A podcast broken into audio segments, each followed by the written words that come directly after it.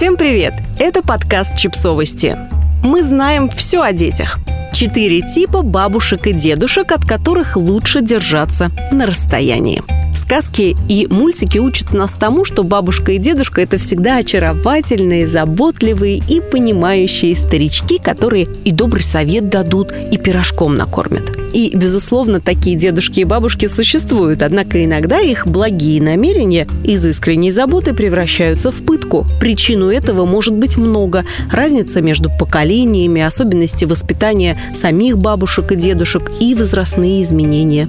Как бы то ни было, далеко не все бабушки одинаково полезны. Отобрали для вас четыре узнаваемых типа бабушек и дедушек, с которыми бывает очень непросто.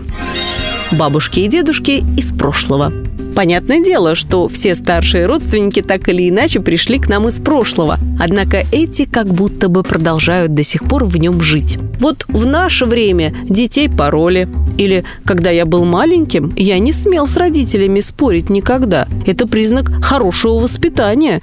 Или девочки должны обязательно быть опрятными и в платьицах. В общем, любые архаизмы, которые в современном мире уже совершенно не актуальны, воспринимаются этими бабушками и дедушками как что-то единственно верное, не то, что все эти ваши новомодные глупости. Бороться с этим можно при помощи долгих и занудных объяснений на тему того, почему ребенка на самом деле нельзя избаловать ручками, а младенца не стоит допаивать яблочным соком, но это сработает только в том случае, если ваши пожилые родственники чувствительны к логичным доводам, статистике и научным данным. Если нет, то здесь спасет только настойчивое продвижение своих интересов, уверенность в себе и четко выставленные границы внутри семьи. Жадные бабушки и дедушки.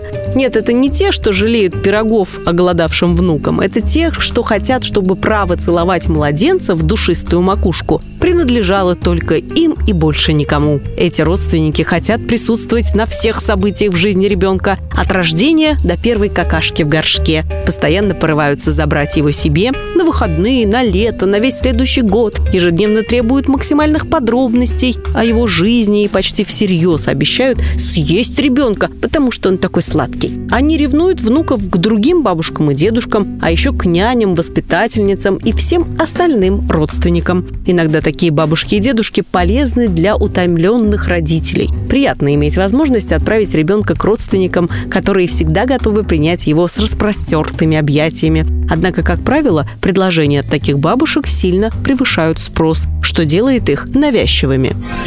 Бабушки и дедушки, которые не уважают различия.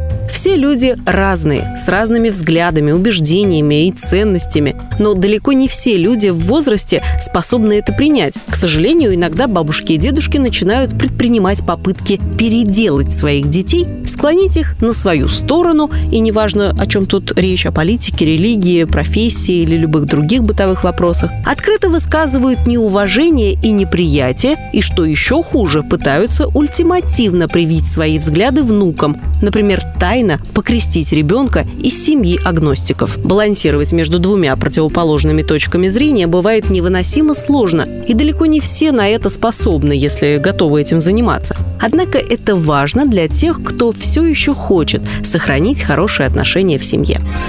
Бабушки и дедушки, которые не умеют говорить «нет». Принято считать, что для бабушек и дедушек баловать любимых внуков – это норма. Они как будто бы находятся за пределами семейной субординации, а потому внутренние правила и ограничения на них не распространяются. Они могут легко разрешить ребенку лечь спать на час позже, щедро выдать пару лишних конфет или регулярно снабжать вас произведениями китайского пластмассового производства. Просто потому, что ребенок же просит. С одной стороны, нет ничего плохого в том, чтобы иногда у бабушки с дедушкой ребенок мог позволить себе чуть больше, чем дома. В конце концов, никто еще не ломался от лишнего мультика. С другой стороны, грань между безобидным баловством и прямым систематическим нарушением ваших правил очень тонкая. Неспособность бабушек отказать любой прихоти ребенка, может быть, и делает их любимыми родственниками, но способна негативно сказаться на поведении ребенка, подорвать авторитет родителей и принести много проблем в обмен на мимолетную радость.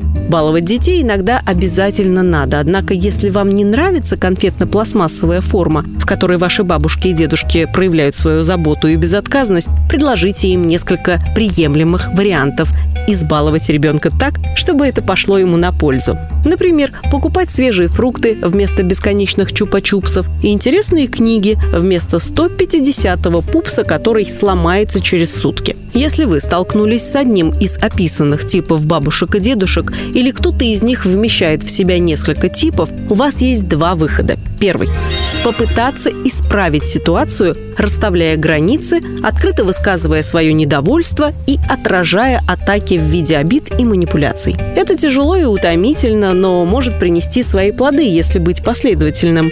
Второй – прекратить общение с теми, кто высасывает из вас силы, регулярно портит настроение и при этом совершенно не желает хоть что-то менять.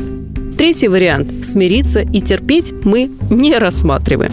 Берегите себя и не позволяйте токсичным родственникам отравлять вашу жизнь и опыт родительства. Подписывайтесь на подкаст, ставьте лайки и оставляйте комментарии. Ссылки на источники в описании к подкасту. До встречи!